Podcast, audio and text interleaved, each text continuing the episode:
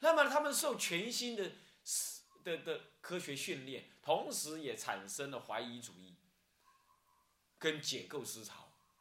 那么慢慢的，他们怀疑一切的既定的说说辞，既定的权威说法。从六零年开始，一直到七零年，这后现代主义就完全的占上风了。他们怀疑了一切权威，同时当然也怀疑了包括传统史学的这样子的一个权威性。但是他怀疑并不是丢掉传统史学，而是什么呀？改革了传统史学的什么的不足。他扩大传统史学的研究范围到社会的、经济的、文化的、族群的、女性的、同性恋的、犯罪的这些历史研究，还有族群的单独研究。他不再被简单化为美国历史，就这样而已。他要在美国的各个族群里头写历史，同时也对各个族群相互的关系探讨它的历史、历史的因缘，而且运用的不再是文献而已。它运用科技、考古、文化、社会学、心理学等等的方法来一起并用。比如说，你要同情式的理解，他就运用心理学，对不对？啊，那心理学说族群意识，还有集体无意识的概念来研究它。像这样子的，他运用了各种科学的这种、这种、这种科技整合，而且层面上已经离开了。政治精英史，甚至于还运用还研究了所谓的我我这个的经济史。那么那还用计量化的？既然研究经济，就用计量化，用数据来研究历史。既然可以用数据，他认为那才是科学的，他就有点矫枉过正。所以这叫做新史学。新史学呢，其实并不是一个，也是它算不算是一个全新的典范？也可以算是，但是他他又受到传统史学的影响，他也是为了改革传统史学，反省传统史学的不足，或者走到了一个死胡同去了，他才重新另辟一条路。但是他并没有办法，他是不是能够真正取代所谓的传统史学呢？其实也很。所以走到了八零年代的今天，九零年代的今天，其实新史学又。又回到某种程度的传统史学的意涵来 这样讲下来，它不是原来的传统史学，也不是刚开始反叛传统史史学的那种新史学，它应该算是一种整合后的一个新的传统史学，是有着新史学的方法，但重新走回叙事史。新史学本身几乎没有叙事史。他不对某一件事件做单独的描述，他只对做结构性的分析。什么结构性的分析？比如分析这个社会结构啊，啊，为什么李登辉会当总统呢？就是因为社会上文化怎么样？那么过去啊两蒋时代又怎么样？那么呢后来他们呢因为到国外去读书又怎么样？社会经济又怎么样？讲了个半天，没有单独描述李登辉这个人，你懂我意思吗？这这就就对李登辉周遭的事情全部给讲了，但独独没有描述李登辉本身，他就不叙述他的本身，是这样。那甚至还用数据来证明，比如说李登辉几岁的时候呢，经济发展的呃国民生产毛额是怎么样？那么那么出生率又如何？然后到了几年的时候呢，出生率又如何？度对国外留学生回来的有多少？啊又怎么样？怎么就净讲这些？这就结构性的分析，其实这并不错，并并不坏，但全搞这样的话也让人看笑话，弄了半天读历史在读那些什么数字数字分析资料，那这就不叫历史了。历史一直就是要有描述的，你知道他没有描述，就算他有描述，只是数据冷酷的数据在哪儿，好像又不太对。这样子，所以新史学重新走回一个什么叙事史的一个路子来。这是八零年到九零年代，他重新一个整合。像这样讲下来，今天的历史学的研究应该比较可以被我们接受的啊。那么为什么要讲这么多关于史学史的一个欧洲的一个整体的发展范畴？因为如果诸位要去理解佛教史的话，到底他用什么办法？你你不妨参考西方这一路发展下来的方法，对不对？那是多少人几代？一直摸索运用的方法，那么因此我们在第三节甲三里头会提到立佛教史的研究呢，我们就强烈的借重了什么？借重了西方史学史所发展出来这些方法、方法和概念来给予看待。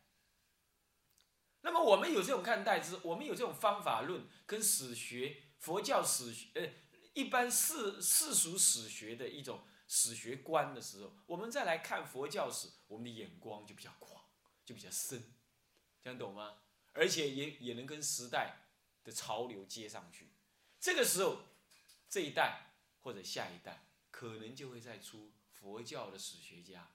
这个时候呢，因为我提倡这样，提醒了他这样。他可能就会站在我的肩上去写更好的历史学、佛教史学的东西了，佛教史的东西。这中国人一直没有在这方面呢做很好的工作了，啊，做很好的工作。那么呢，因为日本人受到西方史学方法的那个训练的早，那么他们进入佛教史的研究也早，啊，在台湾的话，嗯，号称有人是做佛教史的啊。号称有人做，但是他是土法炼钢，更何况，性格上呢是我也不便说明什么，而且是一个人在那干的，那么土法炼钢啊，这个还是有限。你要用这种眼光，史学史的眼光，还有史学方法论的眼光来看待啊，你就知道说还是有限。史学研究再也不是一个人能研究得了的，因为它牵涉的科系太多，科技整合太多，它是要一个集团来研究未来的。史学研究已经是走向集团研究法，集团研究，集团研究，然后由统一人主笔，或者有几人共同执笔，然后最后有统一的一个人来供给予整体润色，可能就必得要这样，必得要这样。那么在日本这方面确实是做了，确实是有人做，他几乎也是这个做法。可是有这个做法，他终究要研究中国佛教史还是有缺憾的。因为中国佛教史牵涉的史籍还不只是什么呢，不只是佛教史籍而已，这就从可以从汤用彤的的的著作上面呢可以看得出来，他运用了很多非佛教的史籍，好，那么呢能够把佛教的史学做得更好，但是因为他也不是集团来做，所以能够做的方式也有限，啊，那更何况。他的著作也不多，表示他一生里头做的其他学问的时间也分散掉了。那今后要来做，其实空间还很大，空间还很大。啊，日本人固然做，但日本人做的受到不少西方的文献的影响。好，那，这中国本身的文献，它能解读的部分也还有限，跟汤永龙比还有限。那汤永龙本身又做的不够深刻，不够多跟广泛，这也有限。所以这样讲下来，还有好多不足的地方，可以继续再做下去。那么做这个事情就要有有有因缘的人呢，有因缘的人去做了啊。好，那么西方史学史大概跟大家介绍到这样。这里头有个以期，是欧美历史主义思潮对世界学术思想，特别是佛教学术研究的影响。这一点呢，也跟大家提一下。所谓的历史主义。是指的说，一种凡事都可以透过，这就是所谓的传统史学的观念。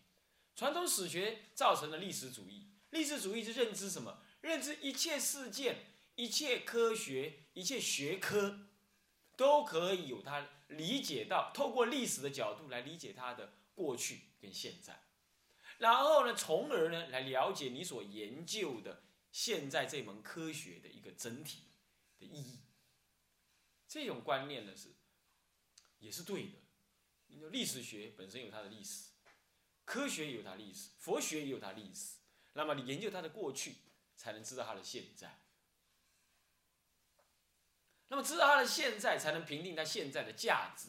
所以几乎把历史呢，把一切科学、一切学科都有一种历史的眼光来看它。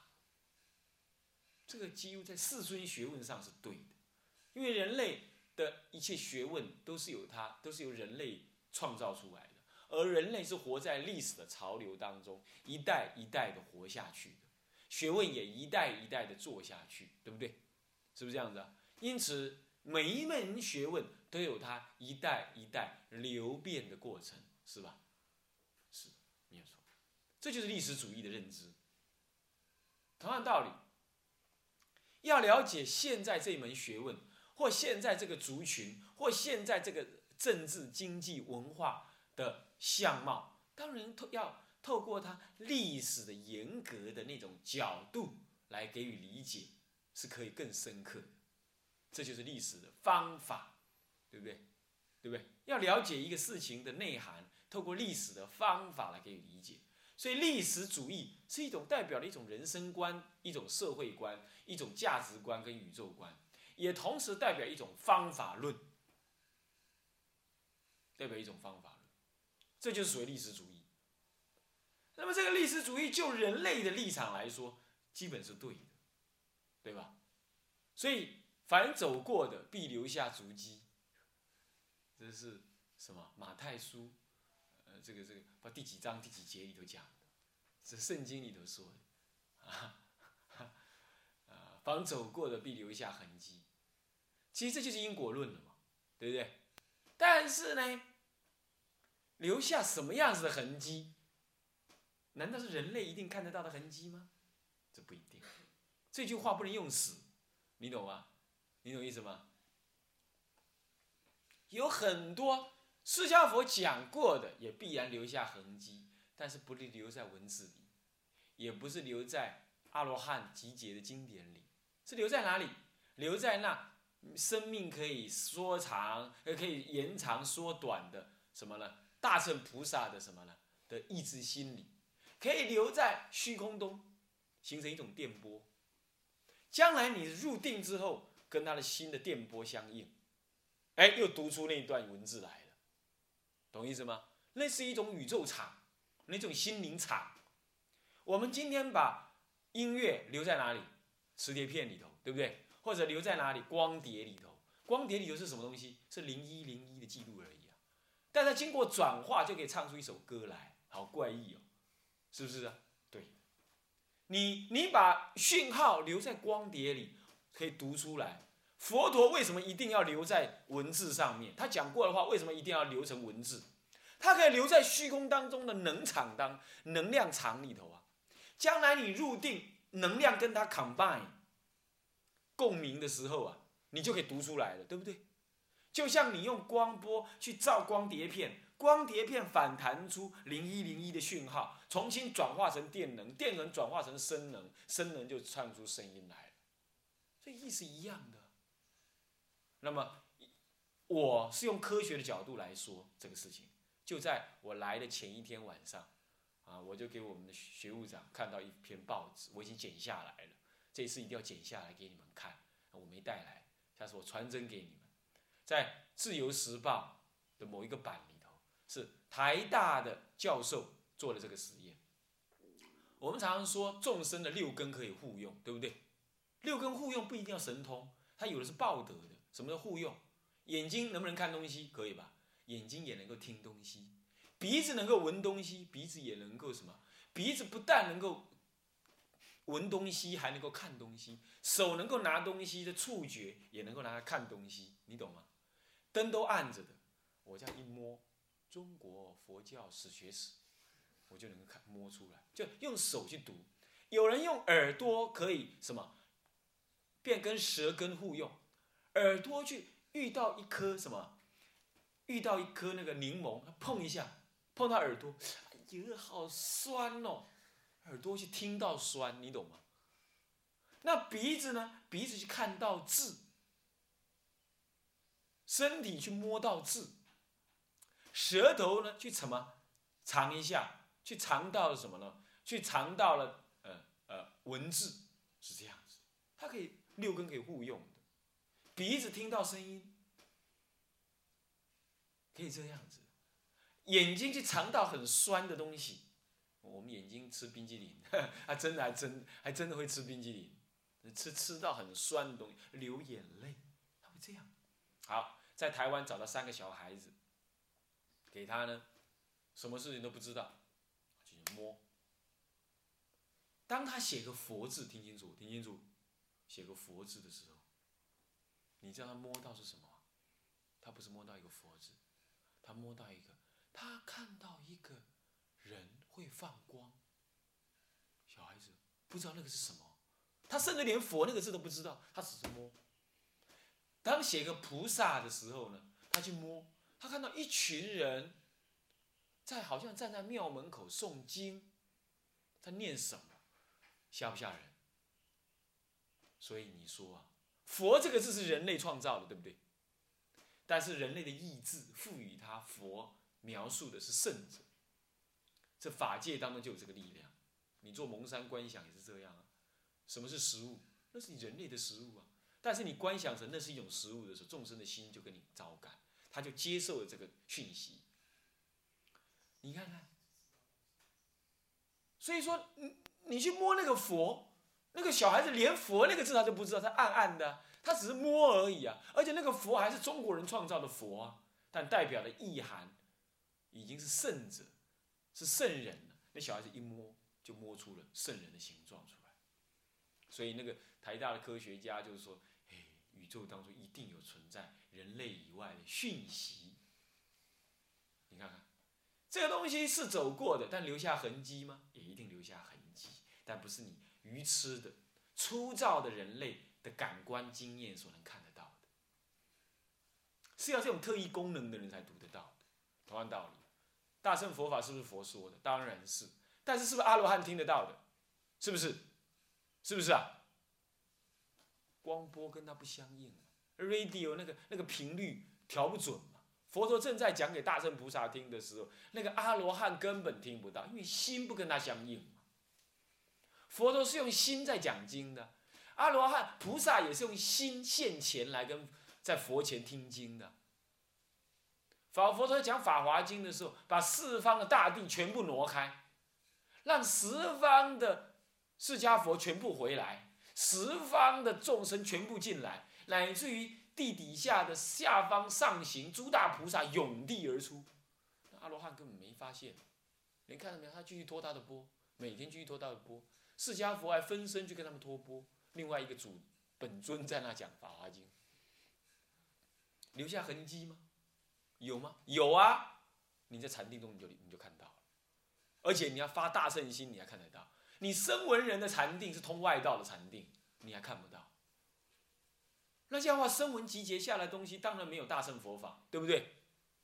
对不对？那等到后来大乘的众生性格已经成熟了。啊，那些当时有大圣性格现前来听的那天龙八部，已经重新投胎为人，那已经经过两百年事。那个时候大圣菩萨才真正示现，用大乘的心在定中把这些佛陀曾经讲过的经给重新读出来，然后才讲给这些已经活成人的那些过去的天龙八部转成人的那些人，把它记录下来。在人类来看，就是佛入灭后两百年。所造的，但是他们明明是佛亲口听下传承下来，那你能够说他留下痕迹吗？没有。那你说他没有吗？有，但是你不是你人类能读得到的。所以历史主义基本是对的，但是怎么解释历史主义，是用什么方法来读到历史，这不是你人类真正能做得到的。这样懂的意思吗？我还说过有外太空人。对不对？美国在一九六零年就已经抓到外太，不是不是抓到，是捡到外太空人。真的是肚子大大，腿粗粗的，头大大，是这样，身高一百六而已，是这样子。他们是看到，那不叫抓，为什么呢？因为他能来，你不能去啊。他科技比你强啊，那你怎么能叫抓？你怎么有能耐抓？是他掉下来给你捡到。还有啊，这。我一个学生，他说在几年前看到个苏联灭，呃，苏联这个解体之前，苏联人就真正怎么样？真正你在海底下用那个核子潜水艇，核子潜水艇没有声音的？那么真正躲在那抓到他，真的是抓到，抓到一个龙人，龙族人，他身上有鳞片，在海底下过生活，那么这个脖子两边有鳃，一直能够海海底生活。他说抓到他的时候，他说我们是因为要远离你们这人类的窝着的这种世界，我们才生存到海底。以前我们的大地一直往下沉，我们就用意志力改变我们的身心。今天你抓我，我们的族人意志力很强，一定你如果不放我，你的国家会很糟，会很惨，你的族群会很惨。结果后来苏联就解体，这就是一个龙族人的生活。这佛经上本来就有写嘛，那龙族的人。我们佛经上，我们还说那个那个呃那个。龙树菩萨呢，到龙宫里头去取出法呃华严经。龙宫，我相信就是这些龙族的，因为他的知识很高，心力很强，所以才有办法怎么样吸收那个华严经的内容。但是呢，他还取出一个上中下三品华严经，取最下的几万计，几十几百万计的，那是最下。为什么？因为龙族的人思想很强。心力很强，才有办法读那个无量记。可是现在人说历史主义，说什么龙宫？龙宫呢是一个有个地区名字叫龙宫，啊，那是一种预言。有个族人叫龙族，有一族群人叫龙族，你看到了？你哪里有看到记载是这样？那是你想的，你幻想。人类真的看不到东西太多了。你能够不能用历史主义来说，一切的佛法的发展都是人类要看得到的，都是人类研究得到的，不是这样子。因为你人类的能力太差，所以历史主义的态度我们不能够说它错。但是历史主义人类是没办法承担的，因为人类没办法看到真正的历史。人类在研究佛法的时候，他运用他自己所知道的来研究佛法，他看不到就说这是预言。这样，这就是学术应用历史主义乃至于学术主义、文献主义来毁坏佛法的研究，这是不对的。所以说，历史主义可以用，但是不能够使用，不能够不能够用死它了。佛法它有超越人类所不能知的东西，就像其他宗教也有，你不能够用这种态度纯然社会文化发展态度，呃，来来研究佛法。的历史那是没办法。有人说大圣经是被编出来，连出家人都这么讲，怎么会是编出来的呢？那要编出来，那你信不信呐？是不是这样子啊？那个拜法华经一字一拜，字字称宝。为什么字字称宝？连一个佛字都能够都能够让小孩子看到是有人在放光。那这样的话，法华经每个字都是宝，有什么不对？是不是这样子啊？那每个字都是成就法华妙义的。诸佛出出世，唯一说此一经典。他方世界乃至名词不可得闻，何况得见受闻？何何况得见受持读诵？法华经是这样子的妙典，那难道那那字字称宝什么不对呢？你说那是拜字而已，那是经典崇拜，那不是经典崇拜，那是一种修行，那是以人类无知。你用所谓人类的什么叫做科学来来来认定它？你这是你无知啊！你不知道每个字所代表的意涵。所以在《法华感应录》里头就有说到，说有一个人拜《法华经》只拜了六十四个字，结果呢，《法华经》所在那个地方就什么失火了。失火的时候呢，他不晓得往哪跑，就会看到天空当中有六十四尊佛现前，那每 每一尊佛的上面有个字。他就寻着那个佛的像就跑出来，他才回忆起来，哎，那六十尊佛就是他拜的那个《法华经》六十四个字而已。他只拜了，刚开始拜拜六十四个字就什么就放弃了，你懂吗？就拜那六十四个字，结果就那个佛就现前，他庄重庄严的拜，所以拜经有功德啊，你不要认为那是瞎修行，不是的。那古古来诵经拜经就是一种大乘的修行法。知识分子根本不懂，他一种学术的概念、文献的概念，认为《法华经》不过是文献，而且人编出来的，这是错误的。这样懂意思吗？所以历史主义它影响了佛教学术研究，是很明显的。它历史的态度来看待它，这也可以说可以偶尔的运用，部分的运用。但是你说是属于人的范畴可以用，属于佛法修正的范畴、圣典的范畴，你们无法用的。那经典什么时候结集编辑出来？这是不可以用这种历史主义来看，各位想了解吗？啊，这是乙七，我们提到这个方面。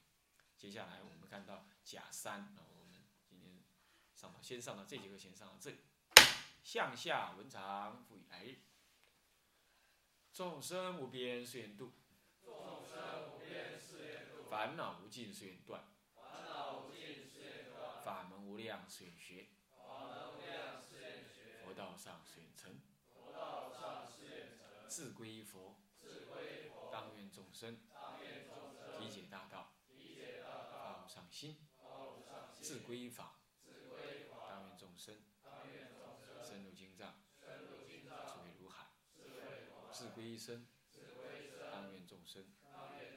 同理大众，同理大众，一切无碍。